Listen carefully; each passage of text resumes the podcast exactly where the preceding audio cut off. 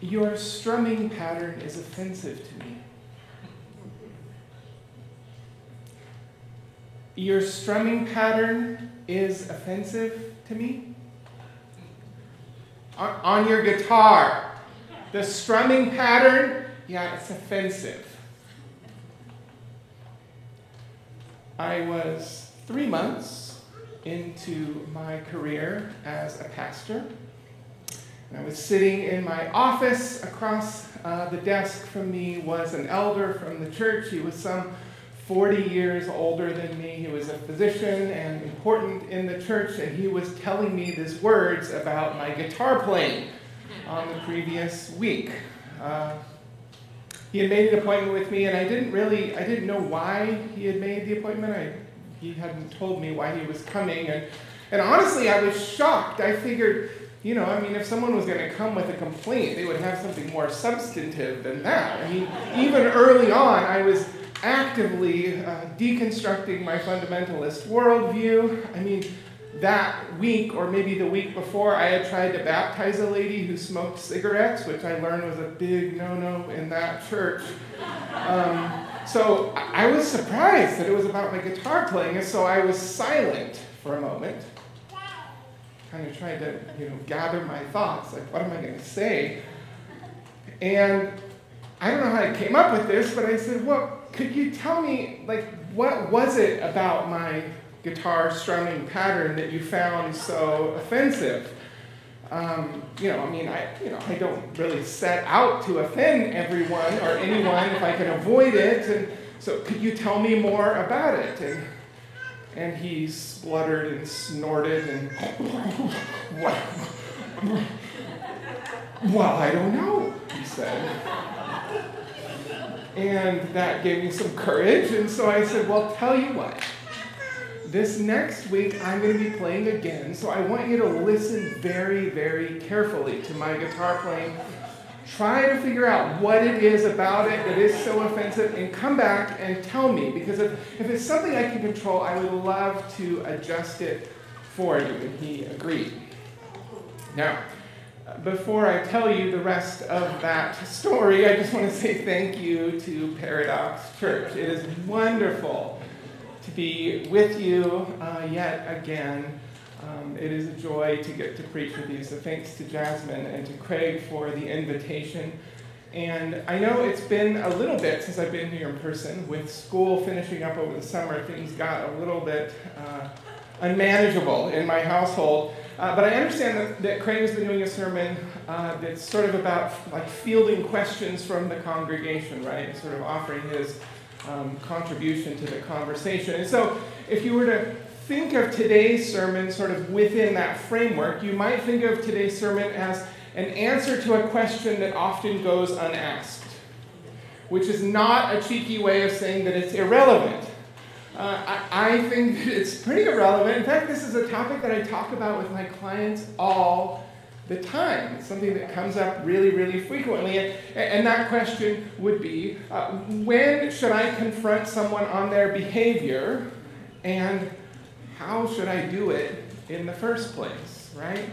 So, so this is kind of our question for today. And, and, and like it's a really simple idea, but I don't think the answer is necessarily obvious, as we will see. Uh, it's one that I work through with folks all the time. So we're going to do a little bit of a therapy session today together. And that brings us back to our story with the elder. Uh, the next week he came back. This time he did not make an appointment. Uh, and he sat down at my desk and he brought with him this time an apology. He had sat there in church and he had listened to me play, and he could not figure out what it was about my guitar playing that was so offensive to him. And he was able to admit to himself that he just doesn't really like guitars and would prefer that they not be played in church which honestly is a, is a perfectly valid preference to have. It just is kind of ridiculous to make that the subject of moral outrage, right? Uh, and he sort of figured that out, and he came with an apology to his credit. So I, I want to take a, a, step back, however, and sort of ask the question why on earth did he end up in my office in the first place, making an appointment to complain about my guitar strumming pattern? I still have no idea what it was. Or, anyway.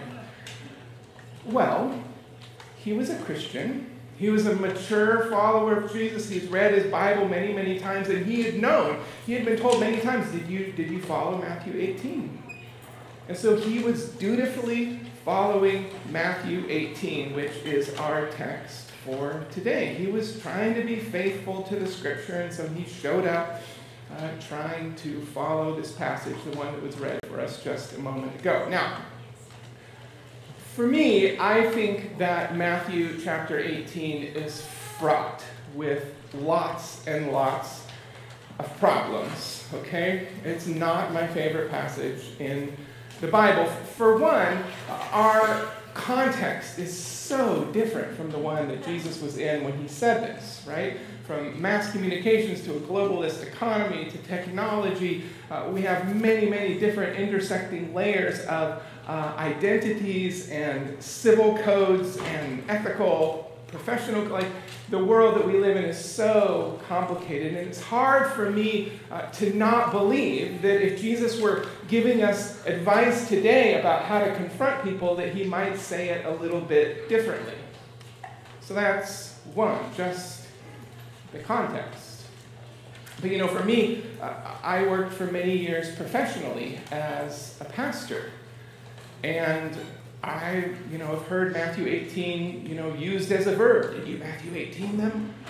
And more often, it's, it's really a thing.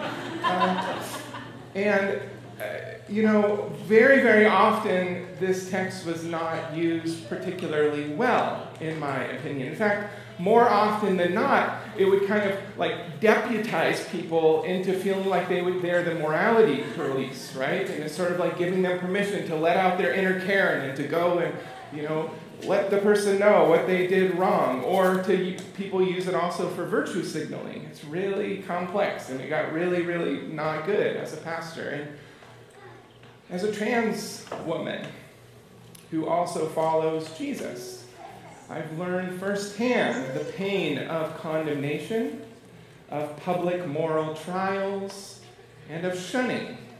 You know, when, uh, when people use the phrase, uh, there's no hate like Christian love, I know a little bit about why folks say it.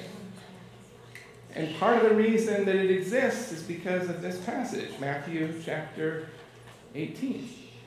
But these aren't the only harms that have come by way of Matthew 18. Uh, the papal system of authority in the Roman Catholic Church, in part, is due to this passage. There's that phrase in there whatever you bound, whatever you bind on earth will be bound in heaven, whatever you loose on earth will be loosed in heaven. In part, that, that text is used as the basis for such, ma- such bounteous gifts as mandatory confession and all male clergy, excommunication, uh, an, an indulgences system. Matthew 18 has been used to force victims of domestic, sexual, and spiritual abuse to confront their abusers alone, in private, before seeking out any other forms of justice. Matthew 18 has been used in evangelical circles as a prayer request promise. I can't tell you how many times I've been with people in the hospital at the bedside and heard this text invoked where two or three are gathered, whatever you ask in my name will be done for you. And I can't tell you how many times I've sat later with little ones uh, these, this is a phrase that Jesus uses all throughout this whole chapter of Matthew chapter 18. Those who are immature and vulnerable, who are kids. I can't tell you how many times I've sat with little ones who prayed this prayer in earnest and cited this text in earnest and then saw their faith crumble when their request didn't come true the way they believed it had been promised. This text, Matthew chapter 18, is from the lectionary reading from this week. One of the other passages in the lectionary is Exodus or is Ezekiel chapter 33. It uses the phrase watchman, And it evokes this image that, that the, the, the church or the children of Israel are responsible collectively for individual people's sin in their community. And that if the community doesn't speak out and identify that, that sin in an individual, that the whole community is culpable. And so it, it tells Israel, you, you have to be watchmen. And So uh, televangelists got a hold of that, and they combined Ezekiel with this text in Matthew. And, and so we ended up with, with a weaponized gospel where street preachers are out on the corner shouting us down, condemning us because they feel obligated as watchmen there's lots of problems with Matthew chapter 18. So, with all the pitfalls, what do we do with a passage like this? Ought we to confront people or ought we not? You know, what, how, how do we manage through it? Well, I want to throw the question right back at you, and I want to ask for a little bit of audience uh, participation. So, I don't know if we can bring up the house lights just a little bit. I mean, it can still be dark, but I'd love to be able to see you all. Um, and I, I want to, I'm going to lay out a bit of a spectrum. You can kind of see it here on the screen, right from left to right. This is a spectrum. And, and, and in this spectrum, we're going to illustrate the intensity of confrontation right? So imagine you're going to confront someone, they did something wrong to you, they did something, right? we'll, we'll, talk about it in a moment, but, but we're, we're going to think about the intensity with which we go and speak to them. On one end of the spectrum is passivity, right? And on the other end of the spectrum is aggression, and probably assertiveness is somewhere in the middle. So, by show of hands, we're going to go through some options. And I, and I want to invite you to be vulnerable right along with me and to kind of raise your hand. I want to, you to imagine that someone has harmed you, they talked behind your back, they betrayed your trust, you told them a secret and they told someone else about it, you, you got left out of a group, you were belittled. They stole something from you, all right? So picture that. You've been wronged, and you're thinking, I got to go talk to this person. And I want you to think about how forcefully you usually would bring that confrontation. This sort of your, you know, what's what's typical for you? What, where where are you most of the time? So, uh, who over here? Right, we're this way. Right. Okay, it's backwards up there. So, who over here is with me? Who uh, are avoidant? Who are my my people? My people. Yes, we're not alone. Some of us over here, some we some of us over here, we're the ones we justify it or we dissociate, right? Or we do all we have all kinds of tricks to avoid having to confront anyone. Uh, we internalize it. We may even quote the Bible. We may say, oh, oh in, in John chapter 3, it says that Jesus did not come into the world to condemn the world, and so by God, neither do I, right? right? All kinds. Okay, wonderful. Okay, good. So now, one step more toward uh, the aggressive end of the spectrum uh, would be something that's maybe a little like indirect. So this might be like passive aggressive. Uh, we might write them an anonymous note. right? Who are, who are my anonymous note writers here? Is there anyone? Oh, what? Okay, what about spilling the tea? Who spills the tea? Gossip? Okay, all right, some of you, yes, bless you, bless you. We're all on this spectrum somewhere, okay? And probably we're all on the spectrum at different times, right? Uh, some of us, we, who's written, have you ever written a song about someone? I know, guys, I, I know that Paradox had that Olivia Rodrigo service, and it's like, oh man, the whole album is her writing songs about someone. It's gorgeous. Um, Maybe you hang up banners over the freeway, you know, saying nasty things about people you don't like. Maybe you preach a sermon about people who hang up banners over the freeway. right, we're getting really meta here. It's good. Okay, good. So now we're getting more into the center. So here's cautiously direct. So this is the folks who circle back with some feedback. You know, I want to I want to just check in with you and, and, and, maybe discuss this for who circles back with feedback. All right, some of us here, right? It's direct, but it's but it's cautious. You know, we're, we're cautious. All right, some of us here are circles. We circle back. There's been a I, I've circled back in my life before. I'm with you. Okay, good.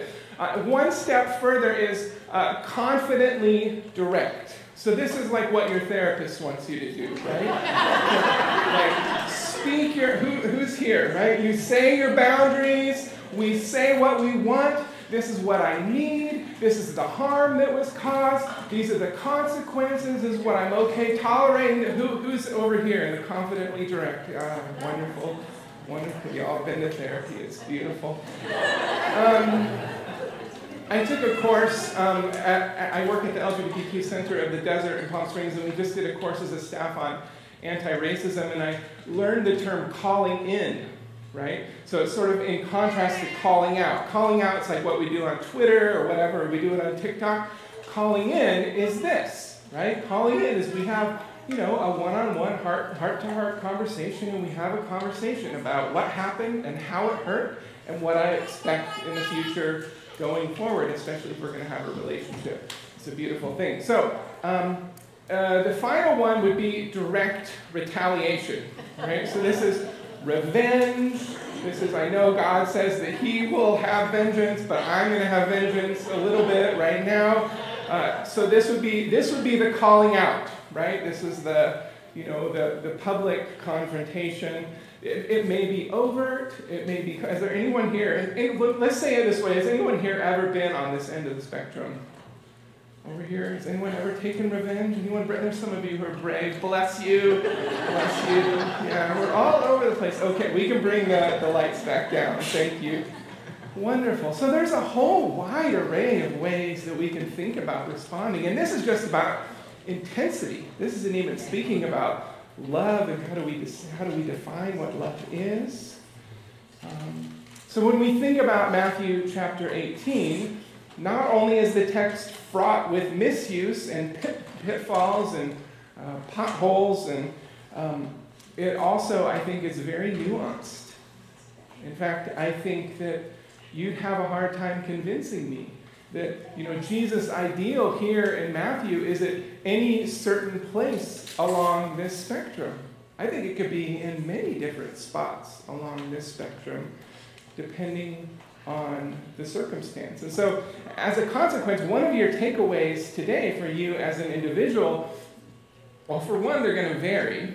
But one of your takeaways is, or your takeaway is probably going to be determined in some ways by your personality, by your history, what you've been through, your privilege, it's going to be determined by a whole host of things. So if you're someone who tends to kind of be a busybody, right? You're in everyone's business all the time, drawing boundaries left and right. Part of the message of today may be to consider, well, when should I be more quiet? Right? For some of us, you know, where, um, where we may be really, really tempted to, you know, put our own banner up or whatever. Like, you know, there, there may be some of us who are here that, that we need to learn how to use our words better, right? To sort of evoke the parenting language, right? Instead of hitting, instead of retaliation, can we use words instead? And there might be some of us, God bless us over here, who would rather uh, almost do anything else to confront, where we need to put on our big girl panties and make an appointment to tell the person about their guitar strumming pattern, or hopefully something more important than that. But, but the message today, it may be different for different ones of us, right? Depending on where our starting point happens to be.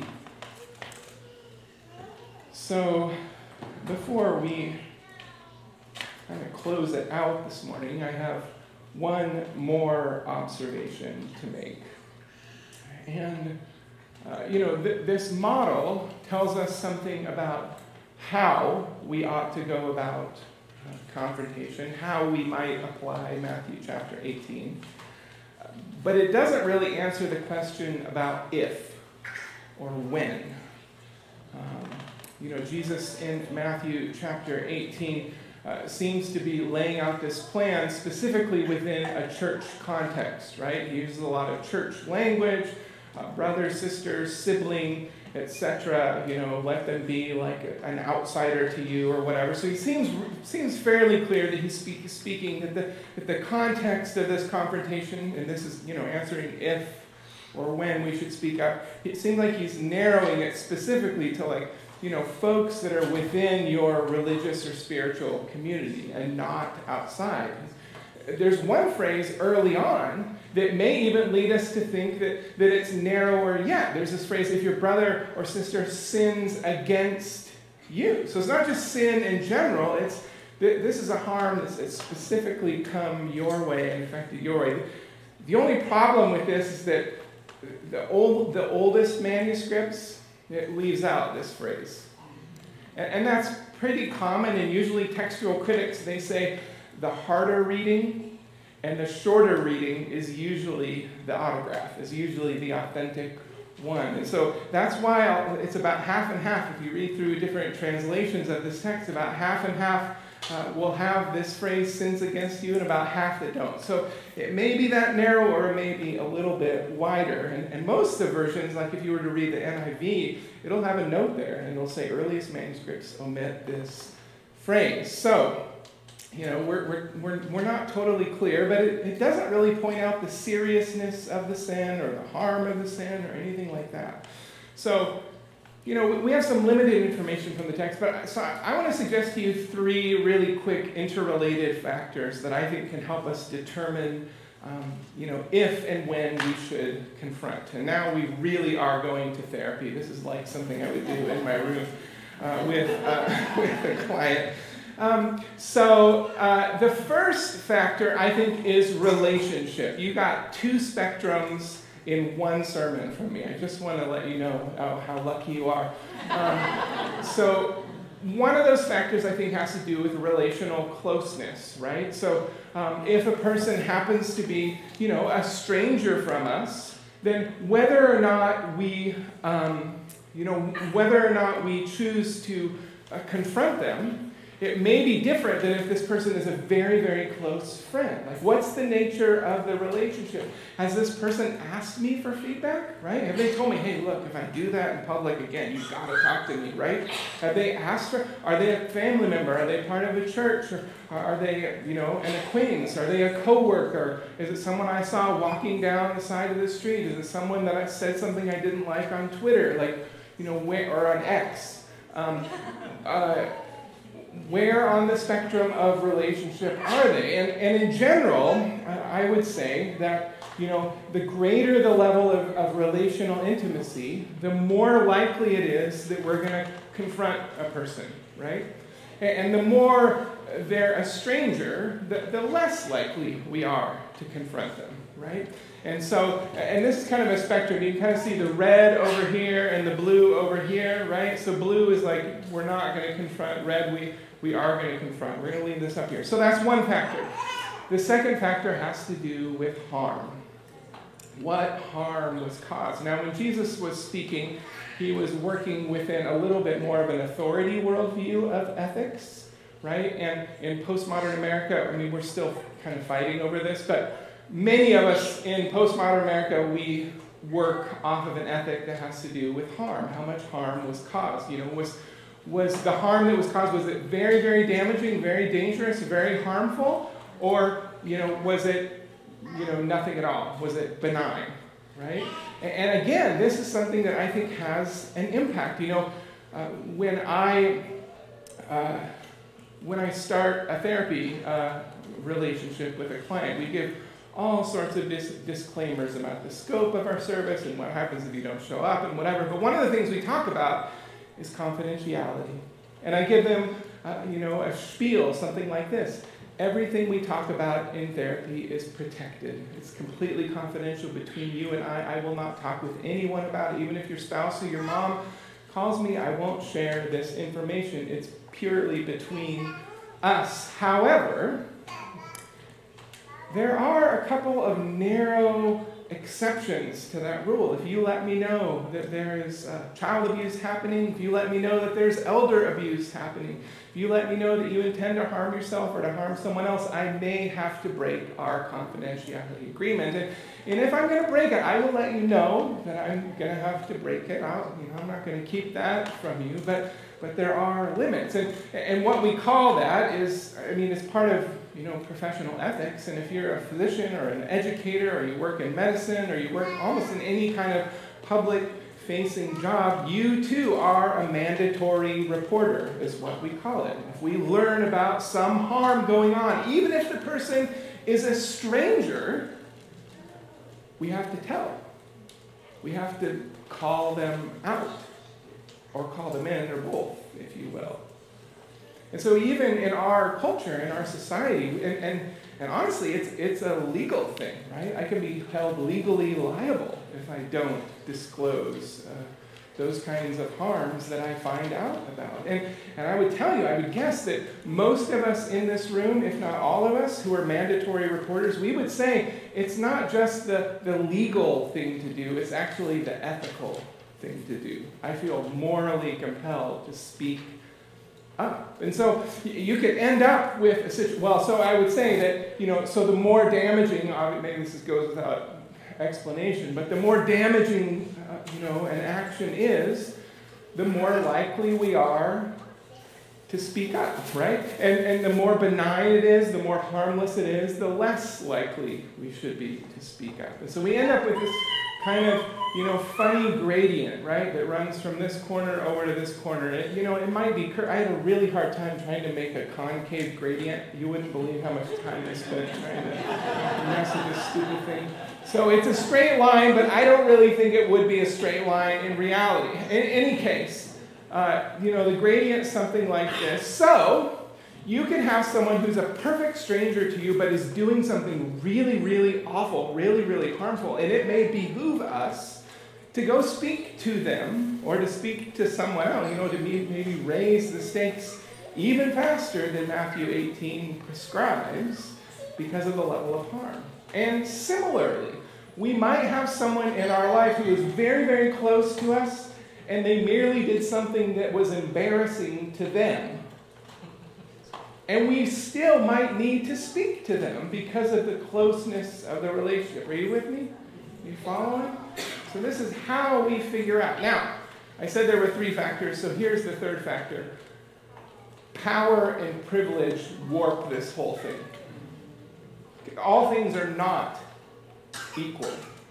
Power and privilege, our positionality in a context, in society, in history, it warps this whole graphic, in my royal opinion, right? So, if you find yourself as someone in a great position of authority or power, it probably would behoove you to be very, very careful about showing up at someone's office to complain about the guitar strumming pattern, right?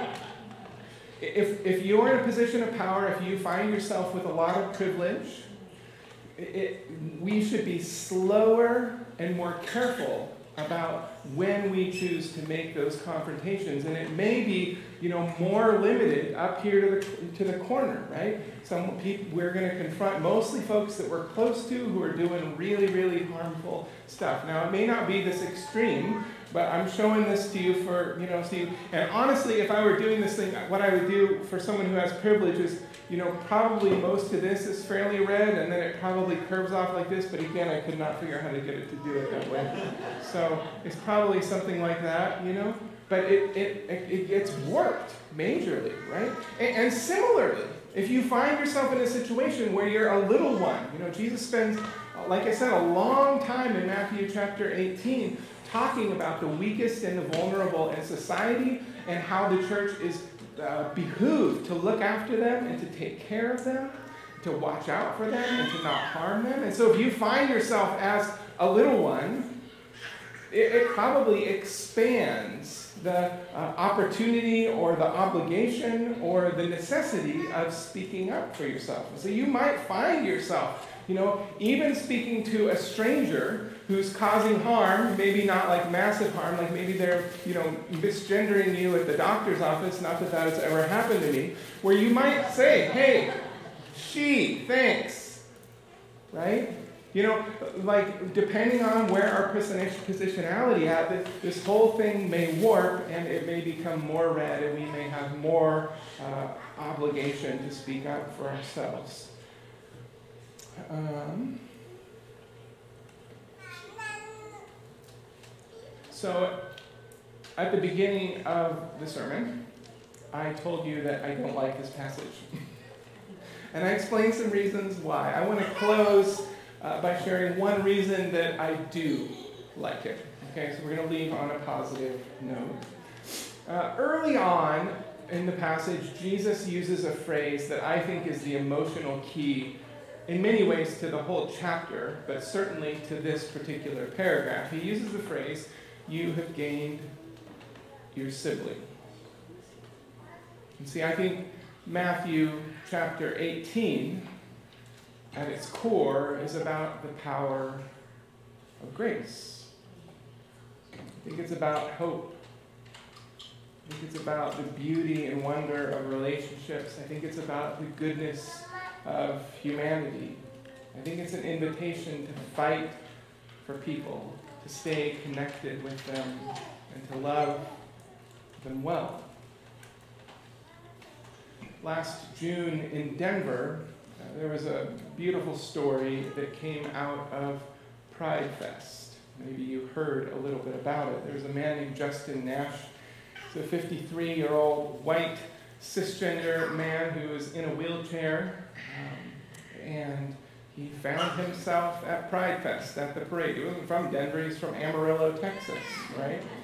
Uh, and this story made the rounds, I think, especially on TikTok because of this sign that he was carrying, uh, which says, Recovering bigot, I'm so sorry, free hugs.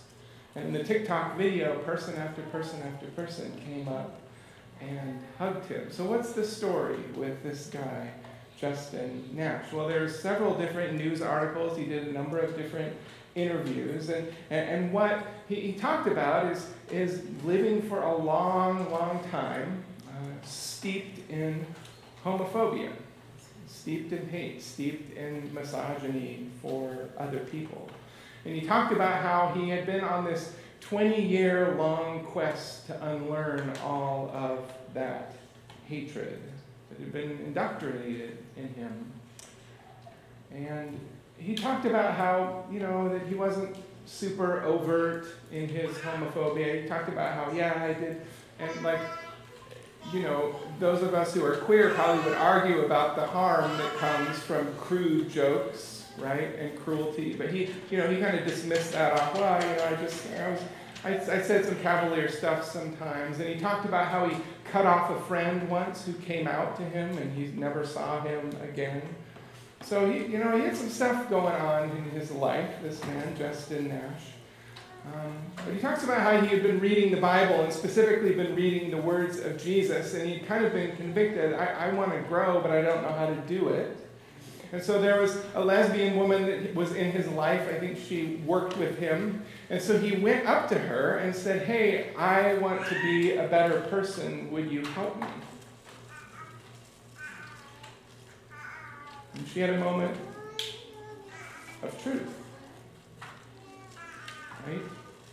She had been harmed in lots of different ways, maybe not all directly by him. She had some kind of relationship with him. And certainly after that question being asked, it, it shifted the relationship even more. So she was found, she found herself in this moment of decision. What do I do? Should I tell him about it? And what should I say? And so as the story goes, she she went for it. She gave him honest feedback. She talked with him about what he could do to become a better person. She told him about his sin, as it were. It changed his life. What a powerful gift she gave him. What a gift of grace that she gave him. What a gift that we all could give. So, my prayer for you is that you may have the love and the courage and the wisdom to do so.